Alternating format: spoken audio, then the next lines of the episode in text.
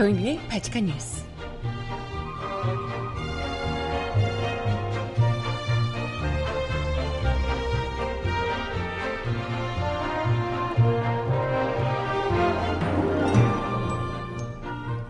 여러분 안녕하세요. 바치카 뉴스 정혜림입니다.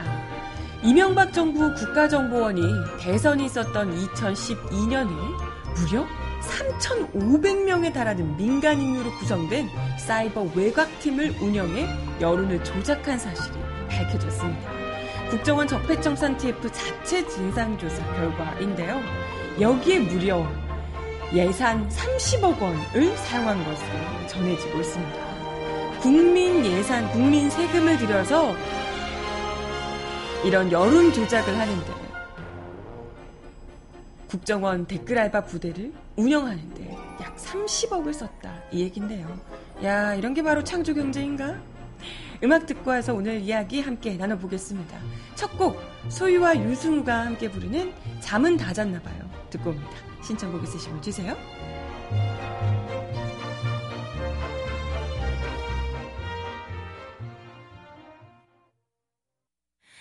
오늘 밤도 잠은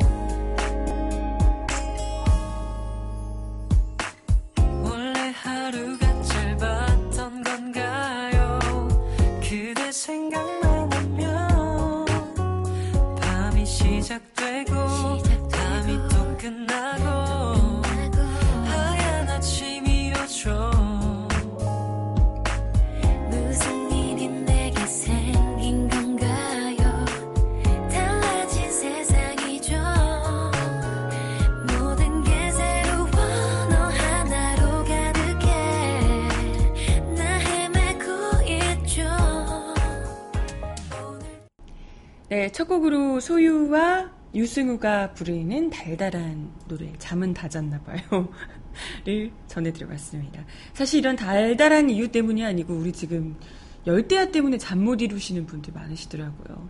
아 진짜 이게 열대야가 원래 밤 동안 이 지열이 좀 식어야 하는데 식었다가 다시 좀 올라가야 그래야 낮이 그래도 상대적으로 좀 덜 덥잖아요. 근데 아침, 그러니까 밤 사이에도 그 뜨거워졌던, 뜨겁게 달궈졌던 지열이 식지가 않아서 밤에도 내내 이 무더운 날씨가 이어지면서 아침까지, 새벽 아침까지도 그러다 보니까 이 채 식지 않은 열기에 또다시 햇빛이 뜨겁게 올라오니까 더더 점점 더워지는 거죠. 그 이게 이제 반복되면서 열대야 현상이 계속해서 일어나는 게 되는 것인데, 이제 본격적으로 또 열대야가 시작된 모양이에요. 밤에는 그래도 조금 괜찮더니 어젯밤에는 또 열대야 때문에 못 주무셨다는 분들도 좀 많으시고 잠 다 잤다. 아, 뭐 에어컨 이런 거 없으면 이제 못 자겠다. 이렇게 하시는 분들도 상당하시더라고요. 아, 정말 아침에 딱 나오는데 집에서 문을 열고 나오는데 공기부터가 그냥 헉 이런 헉 숨 막히는 공기. 벌써부터 이렇게 더워서 어떡하지 이런 생각이 들던데 아막 저희 사무실에서도 이게 뭐 여러 번 이야기 드렸지만 워낙 낡은 건물이에요. 그래서 에어컨을 풀로 틀어도 너무 더운 날씨에는 에어컨을 엄청 뭐 건물에선 열심히 틀어주고 계시는데 날씨가 너무 덥다 보니까 열심히 틀어도 그렇게 시원하지 않은 날씨 있잖아요. 좀 덥고 그래서 선풍기 대형 선풍기 막 돌아가고 막 정신이 없어요. 대형 선풍기 돌아가고 뭐 옆에서 막 바람 날리고 뭐 날씨는 덥고 정신이 혼미해지고 네, 그러고 있는데 아 이럴 때 딱 정말 정줄 정신줄 놓기 쉽습니다. 아 그래서 몸보신 좀 다들 잘 하셔야 될 것 같다 싶어요. 아, 뭐 이런데 또 이렇게 쨍하다가 갑자기 어디는 또 뭐 비 쏟아졌다가 갑자기 스콜처럼 확 쏟아졌다가 또 갑자기 쨍하고 더웠다가 아주 그냥 난리도 아니던데. 네. 아무튼 다들 더운 날씨에 그냥 물만 드시면 안 되고요. 이온 음료 같은 거 있잖아요. 이게 아, 목 마르니까 마셔야지가 아니라 그래요. 목이 안 말라도 계속해서 수시로 물, 이온 음료 위주로 많이 섭취를 해 주셔야 된다고 합니다. 그래서 어, 이게 이제 그냥 물만 드시면 안 되고요. 이온 음료 같은 걸로 많이 드시고 과일 같은 것도 좀 많이 섭취를 하시고 이렇게 수분이 빠져나가지 않도록 잘 몸을 챙겨 주시면 좋을 것 같아요. 또 이제 곧 주말인데 내일 내일 모레 주말인데 어, 또 어디 외부에 또 어, 이번에 또 글쎄 휴가 많지 않으실까 싶어요. 8월 초고 해서 휴가라서 또 여기저기 다니시는 분들 어, 특히나 뭐 모자 이런 것들 그늘에 좀 이렇게 쉬엄쉬엄 노는 것도 쉬엄쉬엄 하셔야 된다. 이 일은 물론이고 네, 모자도 잘 챙기시고 모자, 선글라스 이런 것들 좀잘 챙기시고 하시길 바랄게요. 네, 포카리 이런 거, 네, 이온 음료 이런 거 잘 드시고요. 아, 네.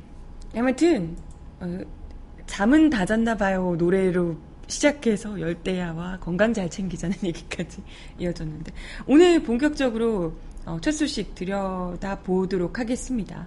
어제 뭐 어제 오후 저녁부터 관련한 뉴스가 여기저기서 쏟아져 나왔는데요. 여러 언론들에서 보도를 했지만 너무나도 중요한 뉴스이기 때문에 바치칸 뉴스 오늘 첫 소식으로 가져와 봤어요.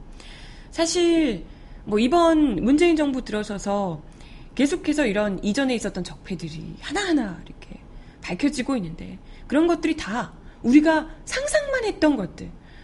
아, 이런 거 아니야? 진짜 이런 거 아니야? 에이, 설마. 이렇게 했던 것들이 진짜인 걸로 밝혀지고 있는 거잖아요. 그 국정원 직원 뭐 사망사건, 마티, 마치제 사망사건 뭐 이런 것들도 그렇고. 이번에 지금 나오고 있는 사실상 이명박 정부를 거의 정조준하고 있는 이런 국정원 여론 조작, 여론 개입 사건. 단지 대선뿐만이 아니고 그 전부터 계속해서 여론 공작을 청와대가 직접 국정원과 긴밀하게 공조를 하면서 이게 계속해서 여론 조작을 해왔더라. 여러 방면에서 여론 조작을 해왔더라라는 것이 이전에도 또 드러난 바 있고요. 그리고 이번에는 그말 많았던 2012년 대선 때 댓글 알바가 이제 뭐 한창 난리였잖아요. 대선 직전에 그게 밝혀지면서.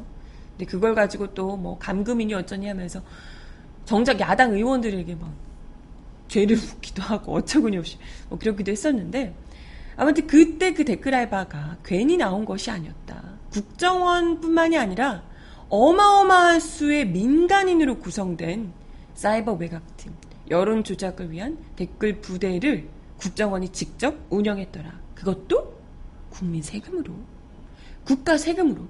그렇게 돈 없다고 난리 난리 막 허덕허덕 하고 있는데 국가 세금으로 자기들 정권 유지하는데 여론을 조작하는데 엄청난 돈을 썼다는 겁니다. 뭐 그것도 일자리 창출이라면 창출이라고 할 수 있을까 모르겠는데 그 돈을 다른 곳에 썼더라면 훨씬 더 건전하게 이 젊은 층들에게 또는 사회적 약자들에게 국민들에게 훨씬 더 큰 도움이 되지 않았을까 싶은데 진짜 하여튼 음, 대단해 우리가 생각했던 것 그 이상으로 참 디테일하고 꼼꼼하게 여러 가지 방면으로 권력을 사유화하고 악용을 해줬더라 라는 내용입니다.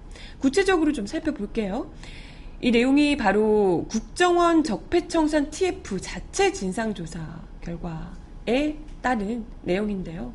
최근에 이 적폐청산 TF, 국정원 내부 그 적폐청산 TF에서 최근 국정원 대선 개입 사건의 진상 조사를 하고 있는 과정에서 2012년 국정원이 민간인으로 구성된 30개의 여론 조작팀을 운영한 사실을 확인했다고 밝힌 겁니다. 당시에 국정원은 이를 위해서 인건비만 한 달에 2억 5천에서 3억을 썼고요. 2012년 한 해에만 30억 원을 지출한 것으로 확인이 된 겁니다. 진짜 어마어마한 액수죠. 국정원에도 원세훈 전 원장 취임 후인 2009년부터 심리전단 관리하에 사이버 외곽팀을 운영한 것으로 드러났습니다. 2009년 이후부터요. 이 팀은 주요 언론사의 인터넷 사이트에 게시된 정치 기사에 집중적으로 댓글을 달거나 여론 조작용 트윗글을 SNS를 통해 유포하는 활동을 했다고 적폐청산 TF가 밝혔습니다. 우리 보면 네이버 이런데 그 포털 사이트 있잖아요. 거기 정치 댓글 보면 아니 이런 생각을 어떻게 인간이 할 수 있지 싶을 정도의 온갖 막말과 이 사람이 대체 뇌가 있나 싶을 정도 이상한 댓글들이 굉장히 많이 차지하고 있잖아요. 그런 말도 안 되는 뭐 선동 조작용 댓글들 이런 것들이 실제로 국정원 직원뿐만이 아니라 이런 사이버 외곽팀 국정원에서 운영하는 이런 사이버 외곽팀이 적극적으로 여기에 직접 댓글을 달아왔었고 특히 총선과 대선이 있었던 2012년에 조직 규모가 점점 더 커져서 30개 팀 3,500명까지 늘어났다는 겁니다. 야, 진짜 아니 한 사람이 사실 하루 종일 댓글만 달아도 그 수가 어마어마할 텐데 3,500명이 그것도 여러분 아시겠지만 그 사람들이 한 명이 한 아이디 가지고 한 것 아니잖아요. 여러 개의 아이디를 가지고 계속해서 트윗 글, 뭐 SNS 글이며 온갖 포털 사이트 정치 기사들에 댓글을 달고 다녔으니 보는 사람들도 어 이게 맞나? 다들 이렇게 생각을 하는 건가? 이게 의심할 수 있는 거잖아요, 그죠? 이게 진짜 어마어마한 수준이었다. 우리가 생각했던 생각했던 수준을 훨씬 뛰어넘더라라는 내용입니다. 적폐청산 TF는 원세훈 국정원이 특수활동비를 이용해서 이명박 정부의 통치 보조용 여론조사를 다수, 다수 실시하는 등 국정원의 조직과 예산을 정권 통치 도구로 활용한 사실도 밝혀냈다고 합니다. 대단하죠? 국정원은 2011년 2월 여론조사 업체를 통해서 2040 세대 현 정부 불만 요인 등에 대해서 여론조사를 실시했는데요. 인원은 20대에서 50대 총 1200명이었다고 합니다. 국정원은 이 여론조사 결과를 토대로 정권의 대응 방향 등을 조언하는 보고서를 작성해서 청와대에 보고를 했다고요. 자체 이것도 다 국민 세금으로 자기들이 필요한 부분에서 여론조사를 업체를 동원해서 하기도 하고 그걸 이용해서 이제 여론 공작도 하고 이런 거예요. 그동안 뭐 숱하게 이명박 정부 시절에 국정원이 민간인을 동원해서 인터넷상 여론 공작을 벌여서 선거에 활용했다는 의혹을 지속적으로 제기해온 바 있는데요. 그런데 정말 대놓고 국정원이 직원과 또 대규모 외곽 조직을 동, 원해서 2012년 대선 등에 이렇게 개입했다는 그 실태가 정확하게 드러난 것은 이번이 처음입니다. 이게 아마도 국정원 내부 그 TF가 적폐청산 TF가 직접 내부 조사를 했기 때문에 밝혀진 내용이 아닐까 싶어요. 아니면 뭐 검찰 조사고 뭐 이렇게 했으면 이 같은 내용이 이렇게까지 구체적으로 드러나진 않았을 것이다 생각이 듭니다. 아무튼 적폐청산 TF는 이 같은 내용이 포함된 조사 결과를 개혁위에 보고로 올렸고요.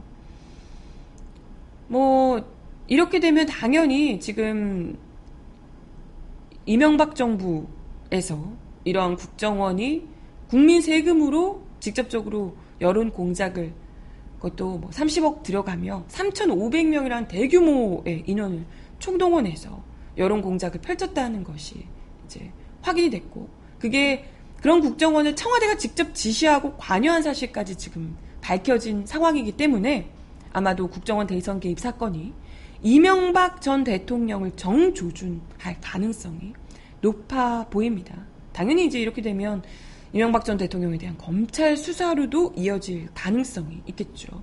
아니 당연히 이렇게 해야 되죠. 이건 지금 청와대가 아니 국정원이 청와대 모르게 할 리가 없고 그게 청와대로 다 보고가 됐다는 것이 이미 나온 상황이잖아요.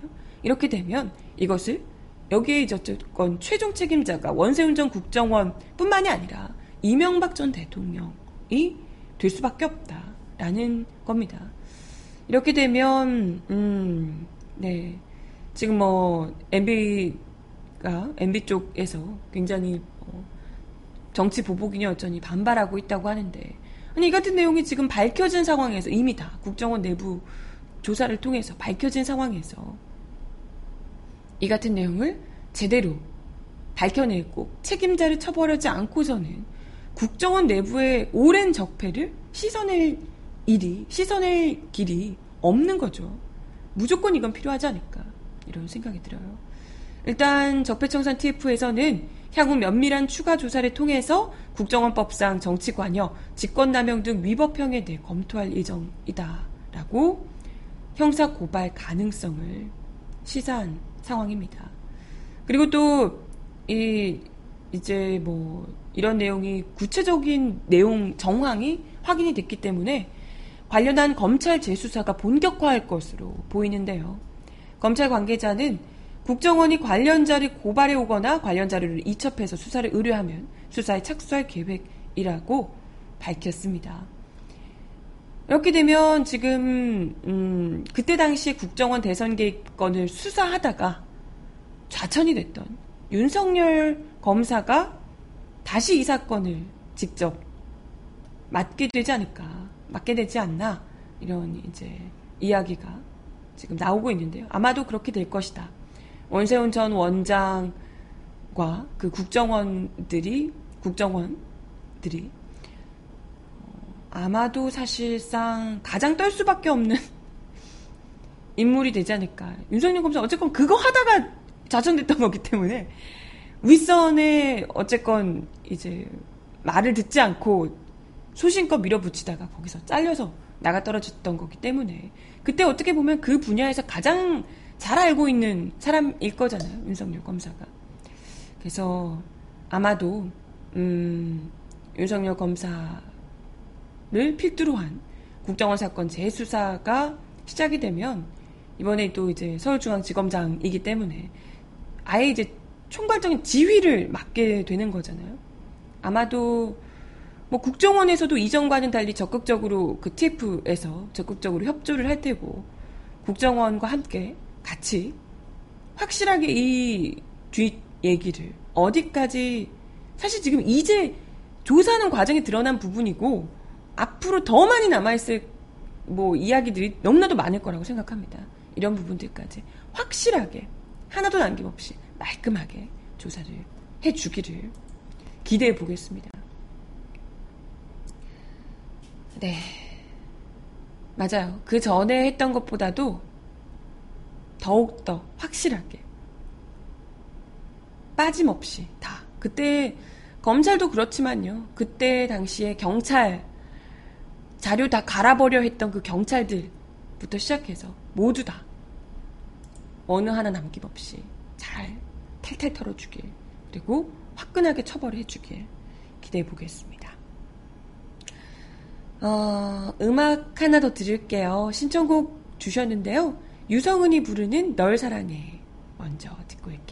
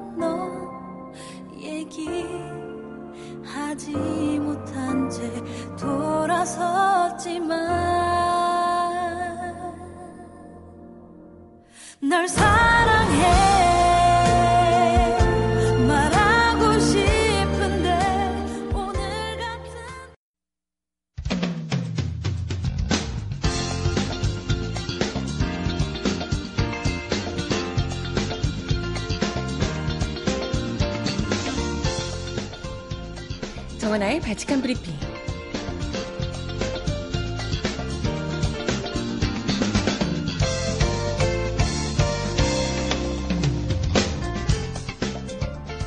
첫 번째 소식입니다. 안철수 전 국민의당 대표는 어제 오늘 8월 27일 치러질 국민의당 전당대회 당대표 선거에 출마하기로 결심했다며 다수 의원들의 반대에도 출마를 강행했습니다. 안 전 대표는 어제 오후 당사에서 이같이 말하며 결코 제가 살고자 함이 아니다. 우선 당을 살려야 한다는 절박함 때문이다라고 주장했는데요. 그는 저는 지난 5월 대선에서 국민의 열망을 담아내지 못했다. 그 성원을 생각하며 자숙하고 고뇌했다라며 지금 우리 국민의 당은 우리 국민의 당은 몹시 어렵다.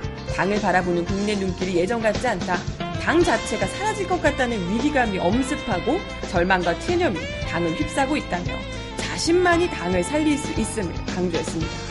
그는요, 국민의당이 무너지면 거대 양당의 기득권 정치는 빠르게 부활하고 국민은 그저 포퓰리즘의 대상이 되고 정쟁에 동원될 것이라며 국민이 대접받는 정치를 위해 우리 국민의당과 같은 튼튼한 제3당이 있어야 한다고 목소리를 높였습니다.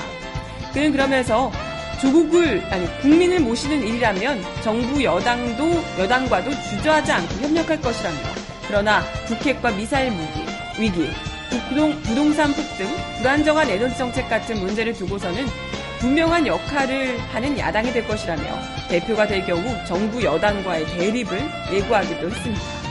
안 전 대표는 자신이 영입한 이준서 전 최고위원의 증거 조작으로 구속된 다음 날인 지난 12일 기자회견을 통해 앞으로 모든 것을 내려놓고 깊은 반성과 성찰의 시간을 갖겠다라며 원점에서 저의 정치 인생을 돌아보며 자숙과 성찰의 시간을 갖겠다라고 말했는데요. 하지만 자숙의 시간이 너무 짧았던 것 같죠? 불과 23일 만에 다수 의원들이 반대함에도 불구하고 당대표 경선 출마를 강행하면서 가뜩이나 바닥 없는 추락을 거듭해온 국민의당이 완전히 두토막 날 상황에 내몰렸습니다. 다음 소식입니다. 박근혜 전 대통령과 전 정권 비선 실세로 불렸던 최순실 씨에게 뇌물을 제공한 혐의로 기소된 이재용 삼성전자 부회장의 재판에서 박영수 특검팀과 이 부회장 측이 막판 공방을 이어가고 있습니다. 이번 사건에 대한 사회적 관심이 워낙 높고 일반적인 뇌물 사건에 비해 쟁점이 복잡하다고 판단한 재판부는 이례적으로 양측이 쟁점에 대한 막판 공방을 벌일 수 있는 기회를 제공한다는 명목으로 피고인 신문과 별신 공판 사이에 별도의 기일을 지정했는데요. 일반적으로는 피고인 신문을 끝으로 정식 공판 절차가 종결됩니다. 어제 오후 서울중앙지법 형사합의 27부 심리로 진행된 기일에서 양측은 이 부회장이 받고 있는 뇌물 혐의를 구성하는 논리를 두고 공방을 벌였습니다. 특검 수사 과정에서 이 부회장이 박 전 대통령과 최 씨에게 건넨 뇌물이라고 파악된 것은 최 씨의 딸 정유라 씨의 승만지원금, 미르케이 스포츠재단 출연금 등인데요. 이 돈이 뇌물에 해당하는지를 판단하려면 돈이 전달되는 과정에서 이 부회장 측이 박 전 대통령에게나 최 씨에게 부정한 청탁을 했었는지 여부, 그 청탁을 할 만한 배경이 무엇이었는지 등이 중요한 쟁점이 됩니다. 특검팀은 이 부회장이 경영권 승계 작업의 일환으로 삼성물산 제일모직 합병, 이 합병에 따른 순환출자 고리 문제 해소 등 현안이 있었고 박 전 대통령을 상대로 이러한 현안 문제를 해결해달라는 취지로 청탁을 했다고 주장했습니다. 이와 관련해 특검 측은 승계에 드는 사적 비용을 최소한으로 줄이고 그룹 지배력은 최대화할 수 있는 지배 구조를 위한 개편 작업을 하는 과정에서 편법 동원 등 문제 발생이 불가피해지자 대통령의 도움이 필요로 했던 상황이라고 지적했습니다. 이어 삼성그룹의 지배 구조 개편 작업으로 지배력을 극대화해 승계하려는 것이었기에 삼성의 여러 현안들이 각각 단계적 순차적으로 진행됐다. 박 전 대통령도 중간 지주 금융회사와 삼성물산 합병, 순환 출자 등 핵심 현안에 대한 인식이 있었다고 말했습니다. 이에 부회장, 이 부회장 측은 일부 학자들의 가설을 가져온 가공의 프레임이라며, 에? 정작 이 부회장이 이러한 계획을 세우고 추진했다는 증거가 존재하지 않는다. 라고 반박하기도 했습니다. 역시 이 부회장이 전혀 모른다라는 주장이죠. 그러면서 억지 대가 관계를 만들기 위해 묵시적인 합의가 있었다고 주장하고 있다라고 발뺌을 하고 있습니다. 아무튼 특검과 이 부회장 측 변호인단은 오늘까지 주요 쟁점에 대한 공방을 벌일 예정인데요. 이 부회장의 최후 진술과 양측 최종 의견 및 특검 구형이 이루어지는 결심 공판은 오는 7일에 진행이 됩니다. 네, 마지막 소식입니다. 관심을 모았던 종교인 과세가 내년부터 예정대로 시행이 됩니다. 종교인 과세는 도입이 논의된 지 50여 년이 지났지만 그동안 개신교 보수 세력과 일부 대형교회 등 종교계의 반발로 도입이 미뤄져 왔었는데요. 문재인 정부 들어서도 논란을 빚어왔지만 도입을 요구하는 압도적인 국민 여론이 논란을 잠재우며 예정대로 시행되게 됐습니다. 다행이죠. 문재인 정부가 지난 2일 발표한 세법 개정안에는 종교인 과세와 관련된 내용은 포함되지 않았는데요. 기획재정부 관계자는 발표 내용이 없다는 것은 예정대로 내년부터 종교인 과세를 시행한다는 의미라며 종교인 과세 내용이 세법 개정안에 빠지게 된 이유를 설명했습니다. 종교인 과세는 지난 1968년 이낙선 초대 국세청장이 성직자 근로소득세 부과를 주장했다가 종교계 강한 반발로 무산된 이후 50년 가까이 야 진짜 어떻게 50년 동안 미뤄질 수가 있나 50년 가까이 도입이 미뤄졌던 바 있습니다. 그동안 정치권은 선거 때마다 종교계 눈치를 보며 종교인 과세 도입을 꺼려왔습니다. 한동안 논의조차 하지 못했던 종교인 과세가 지난 2012년부터 정치권에서 본격 논의가 됐고요. 이명박 정부 시절이던 2012년 박재환 당시 기획재정부 장관이 종교세 과세 방침을 밝힌 이후 여러 차례 논의를 거쳤습니다. 정부는 2013년과 2014년 종교인 과세를 포함하는 세법 개정안을 마련은 했었지만 당시에도 역시나 종교계 반발과 또 과세 대상의 소득을 파악하기 쉽지 않다는 이유 등으로 미뤄진 바 있습니다. 그리고 지난 2015년 또다시 세법 개정안을 마련해서 드디어 법제화에 성공을 했는데 당시 법안이 통과되면서 이미 2년간 유예 기간을 두고 준비 기간을 거쳐서 시행되도록 했습니다. 하지만 내년에 시행을 앞두고 있는 종교계 과세 또다시 유예 논란에 휩싸이기도 했었죠. 다름 아닌 지난 5월 국정기획자문 국정기획자문위원장 김진표 더불어민주당 의원이 준비 부족 등을 이유로 2년 더 유예할 수 있다 이런 입장을 밝혀서 난리가 났었던 거죠. 하지만 국민 비난 여론이 커지자 정부는 예전대로 추진하겠다는 입장을 냈는데 일부 대형 교회들을 비롯한 개신교 일각에서 혼란을 틈타서 2년 유예를 끊임없이 주장해 왔던 겁니다.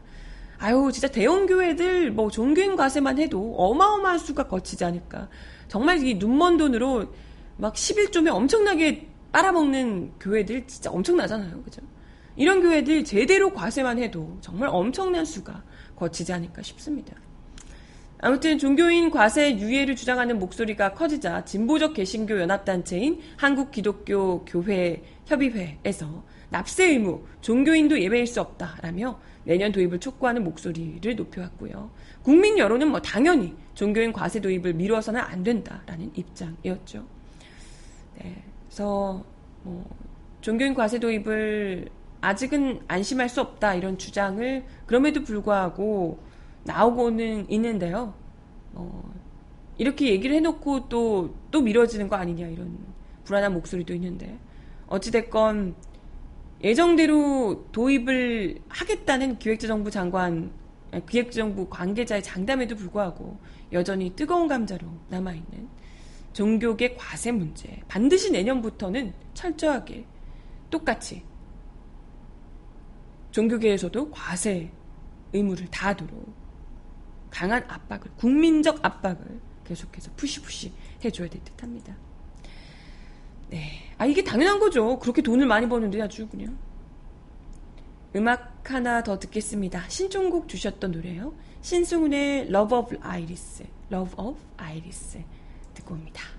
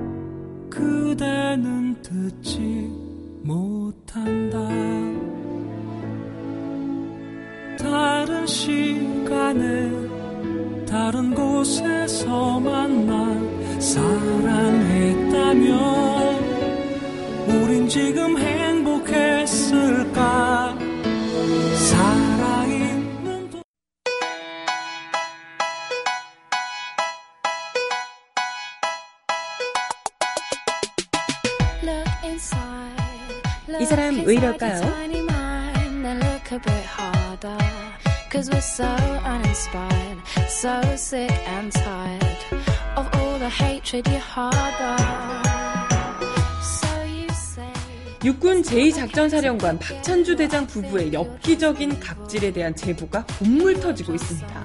특히 갑질에 시달리던 공관병이 자살 시도까지 했던 사실이 드러나며 파문이 전방위로 확산되고 있습니다.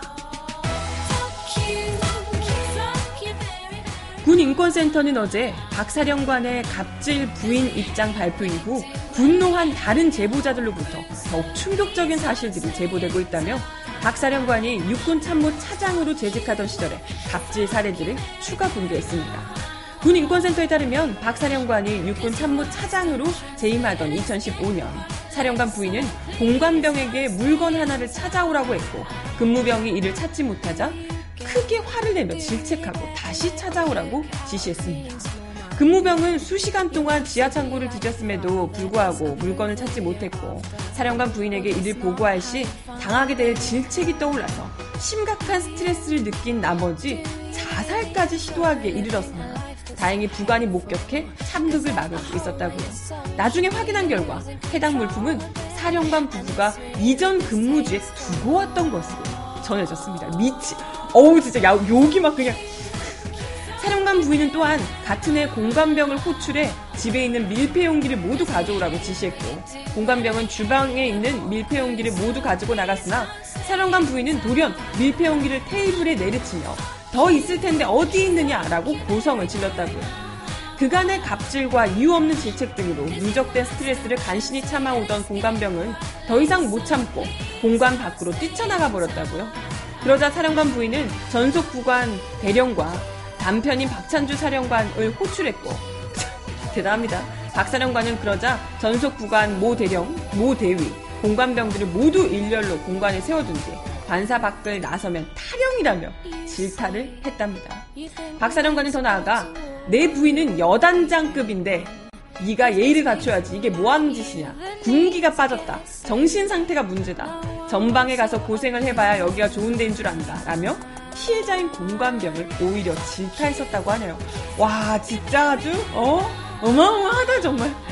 피해자인 공관병은 그 후 12사단 사천리 중대 일주일간 파견돼서 와 진짜. 최전방 GOP 경계 근무를 서야 했고 그 후 타 부대로 전출이 됐다고 합니다. 군인권센터에 따르면 박 사령관은 전자팔찌를 공관병에게 채운 적이 없다고 주장했지만 새 제보자들은 전자팔찌를 상시 사용했음을 일관되게 진술하고 있습니다. 전자팔 범죄자야? 전자팔찌까지 다 채우고? 사령관의 부인은 박 사령관이 육군참모 차장 재임 당시 공관병들에게 전자팔찌를 상시 사용하게 했고 수시로 호출배를 눌러 물 심부름 등 갖은 수발을 달, 들게 한 것으로 전해지고 있습니다. 또 식사 시에도 수시로 호출배를 눌러 불러냈고 하루도 빠짐없이 음식 맛이나 참, 상차림 모양새, 과일 깎음 모양 등에 대해서 타박하기도 했었다는군요. 이 밖에도 말 그대로 상상을 초월하는 각종 삽질 사례들이 어마어마하게 있었다고 하는데요. 군인권센터는 자신의 부인을 여단장급으로 대우해야 한다는 사령관의 황당무계한 발언으로 볼 때 사령관 스스로 부인의 가혹한 갑질을 무건하고 방조해왔고 당연한 것으로 여겨, 여겨왔음을 알 수 있다. 제보자가 다수이고 박 사령관의 해명이 거짓임이 드러나고 있는 가운데 본인 해명을 청취하는 방식의 국방부 감사에 대해 국민들은 실효성을 의심하고 있는 만큼 즉각 불법 행위 등에 대한 검찰 수사로 전환해야 한다라며 즉각적인 검찰 수사를 촉구하고 나섰습니다. 아니 이건 지금 이, 이 막장 행동들 수준이요. 이건 누가 뭐 이 자리에서 물러나고 이런 수준이 아니에요. 이 지금 부인부터 시작해서 이건 정말로 가혹행위, 국내 가혹행위 수준이기 때문에 불법적인 부분이 분명히 있는 만큼 이건 법적인 처벌을 분명히 해야 된다. 말씀을 드리고 싶습니다. 와, 진짜 까면 깔수록 아, 무시무시하다 진짜. 음악 하나 더 드릴게요. 악동 뮤지션이 부르는 콩떡빙수. 아까 팥빙수 얘기하셔서 콩떡빙수로 듣고 올게요.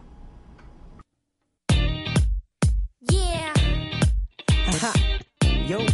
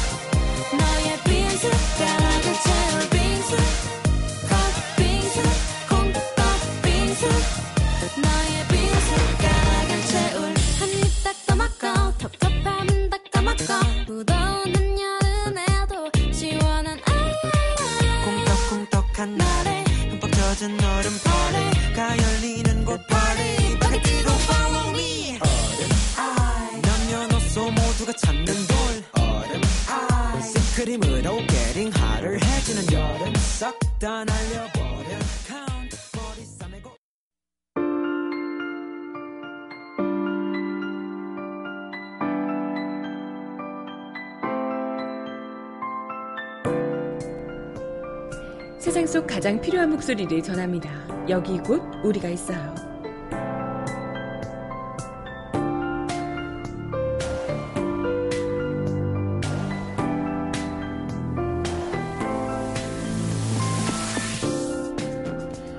YTN 노사가 해직자 복직 협상이 타결됐다는 소식을 오늘 오전 밝혀왔습니다. 와, 진짜 너무너무 반가운 소식이네요. 노종면, 조승호, 현덕수 기자는 2008년 10월 이명박 정부가 선임한 YTN 낙하산 사장 반대 투쟁을 하다가 해고가 된 바 있습니다. 무려 해직된 지 9년여 만에 복직하게 되는 건데요. 노사가 각각 대의원 대회와 확대 간부 회의를 거치고 이사회 의결 절차도 남은 것으로 알려졌지만 노사가 오랜 협상 끝에 합의한 만큼 향후 일정은 무리 없이 진행될 것으로 전망됩니다. 박진수 언론노조 YTN 지부장은 오늘 늦은 감이 있어서 해직 동료들에게 미안하다며 지난 9년 동안 조합원들이 쉬지 않고 공정방송 사수를 외쳤던 데 대한 결실로 평가하고 싶다. 해직자 복직은 YTN 보도 정상화와 공정성 회복의 시작이라고 말했습니다.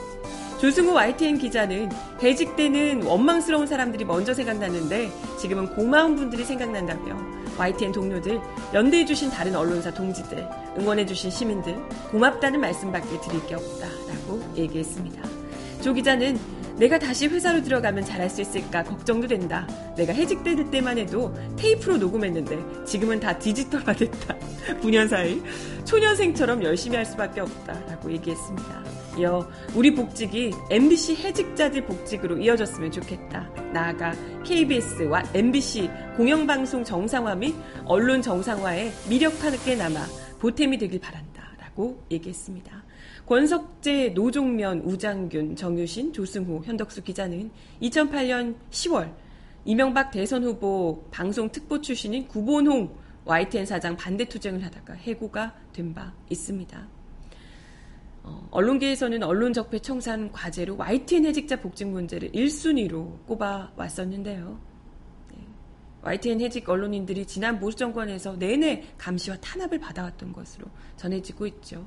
YTN 해직자들이 복귀했으니 말씀하신 대로 지금 한참 MBC도 지금 MBC 사장과 피나는 싸움을 벌이고 있는 것으로 전해지고 있어요. 보신 분들은 아시겠지만 MBC 해직자들 역시도 복직을 하고 지금 한참 논란인데 MBC도 여기도 제대로 공영방송 국민의 품으로 돌아오길 기대해 봅니다. 마지막 곡이요. 스탠딩 에그가 부르는 그래 너 들려드리면서 인사드릴게요.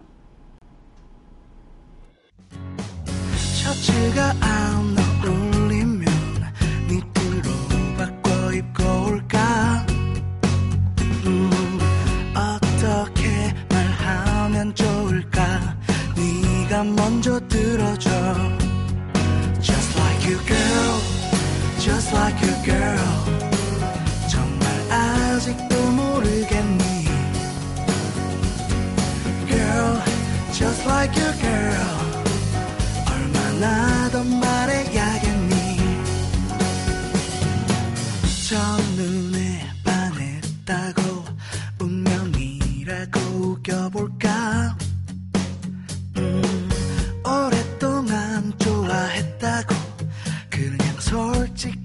말할까 네가 그녀라면 어떻게 할 그러게요.